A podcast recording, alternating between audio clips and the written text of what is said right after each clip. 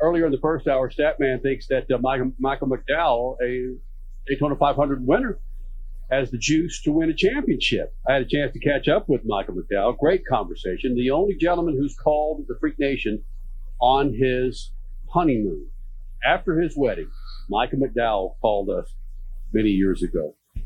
Michael McDowell, now, Freak Nation. So Michael McDowell, it is media day for the Daytona 500, but don't really want to talk about that right now. I'm more astonished that this guy has never been. So Michael McDowell, it is media day for the Daytona Yeah. 500, but don't really want to talk about that right now. I'm more astonished that this guy has never been to a tennis match, has never been to uh, a golf tournament. This guy, born and raised in Phoenix, never to the Waste Management Open, well, just too busy running race cars. You know, I think it mostly yes, right? Like I grew up racing, and racing's a weekend sport, so never had a lot of weekends to go do anything else, and yeah, I just wasn't playing any other sports. I wasn't engaged in any other sports, so um, yeah, a lot of a lot of firsts for me these last few years, getting to go experience a couple different things.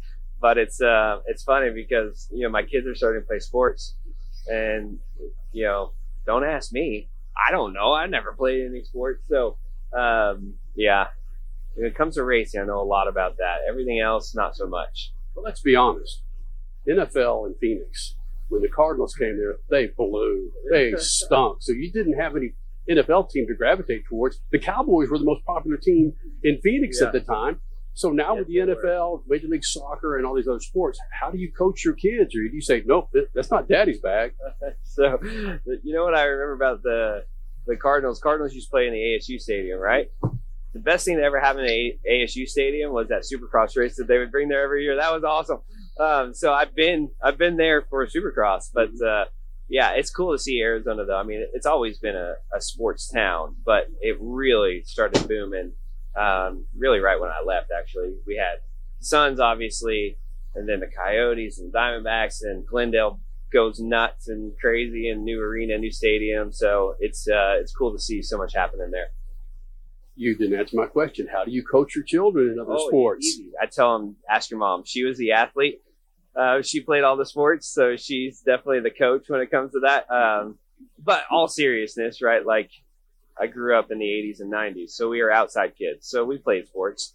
I just didn't do it, um, you know, under any sort of organization. So my son was like, "Well, if you never played basketball, how do you know how to play basketball?" I'm like, because when I was a kid, we were outside kids. We, we had to play outside, so you learned how to play everything. Um, yeah, so just just a different upbringing. that brings to mind Crasher and our daughter Henley are back in Phoenix. And with your relationship with your wife and your children, you couldn't be standing here without the support of the better half. Yeah. Uh, tell us what that means to Sure. you and how that's been contributing to your success and continued uh, to race. Yeah, so um, my wife sent it to me this morning, so it's fresh on my mind. It's Valentine's Day, right? Uh, so this is 23 years my wife and I have um, spent Valentine's Day together, and so if you just look at that, we're like so many highs, so many lows, so many unknowns and uncertainties throughout you know my career, and you know she's been a part of it all. I mean, we met in middle school and been together uh, since we were 15, so you know truly all the highs and lows we've uh, experienced together, and um, and there was times where I was just trying to get to the racetrack and she was working at home and taking care of bills and and vice versa. And so it's been a complete team effort. And yeah, it's super special.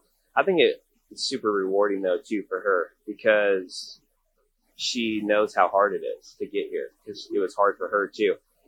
And so she didn't kind of come into success like she was a part of it when it wasn't so much fun. And um, and she knows how important it is and what it means. And um, and she's really helped our kids to understand that hey, it wasn't always like this. You know, it wasn't always uh, this glamorous. So it's um, it's been a, a fun journey.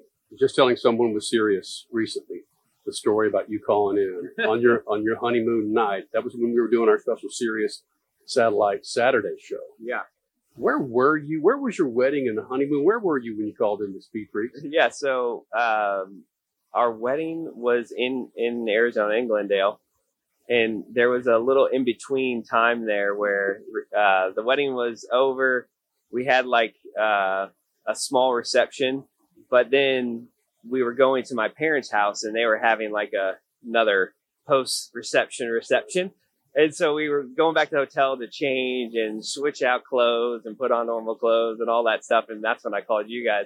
Um, I was like, oh, I'll have a window there at time. But it really goes back to, I know it's a funny story, but that's how serious I was about my racing. Like, if there was an opportunity, you needed to take it. And it didn't matter if you were getting married. It didn't matter if somebody had a birthday party. It didn't matter. Like, it just, it was so important at the time that you did whatever you could to keep your career going and keep moving.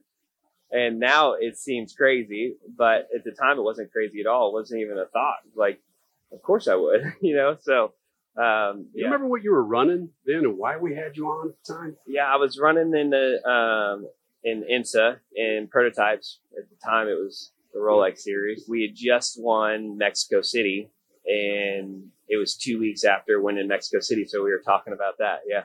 One of the fun things about 2021 for the Daytona 500 was coming here and seeing your car in the infield and just the shrapnel all over that car and people gathering around that yellow car, Michael McDowell, Daytona 500 winner. Go back to prior to that race, your race win to where you are now. I know you're older, mentally you're maybe more stable. Do you race the 500 any differently than you did in the COVID Yeah. 21? No, I hope not. Um, I think that hasn't really, well, the mindset of winning at all costs hasn't changed. Um, the approach from 2021 to now is different though. And not because of me, but just because this next gen car, the way the next gen car races at Daytona, it's just different. And so for me, I've had to learn new skill sets to be good here in the next gen car. Um, and so it was a little bit of a reset for me of like, okay, what I did then hasn't been working now. So what do I have to do to, to get to victory lane again? Um, but as far as the level of intensity and the want and the drive, that hasn't changed. If anything, it's more because you see how big it is. Like you dream of winning the 500, but until you do it, you don't know what it's like. Well, now that I know what it's like, I know how, how cool it is and, and how important it is. And, and so you want to do it again. And so, um, you know, we're prepared. We're ready to go. I think this is a, a really good shot for us. Do you find now that you are a 500 winner, you clawed your way to the top. You clawed your way through the ranks of motorsports. Now that you have that ring, now that you have that title of 500 for 500, people treat you different. Um, yes, people treat you different. I don't think competitors do. Um, and I don't think really industry does either. I mean, I think that people that have known me for a long time know me and, and it hasn't really changed anything. But the outside of that immediate bubble, it has a pretty big ripple effect, right? And so for your partners and your team and um, manufacturers and all those things, it, it's a big deal. And so, um, but inside your circle, it doesn't really change. Yeah, you're still the same guy. You're still the a hole or the Yeah. nice guy. Yeah. Yeah, that's exactly it. Yeah.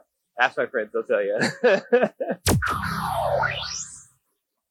Man, Michael McDowell is one of those guys that you just you just want to win. And I like what Statman had to say about McDowell having the juice. He thinks he's got the juice to uh, win a championship. And why specifically Statman? Do you think uh, McDowell could could contend for a championship this year?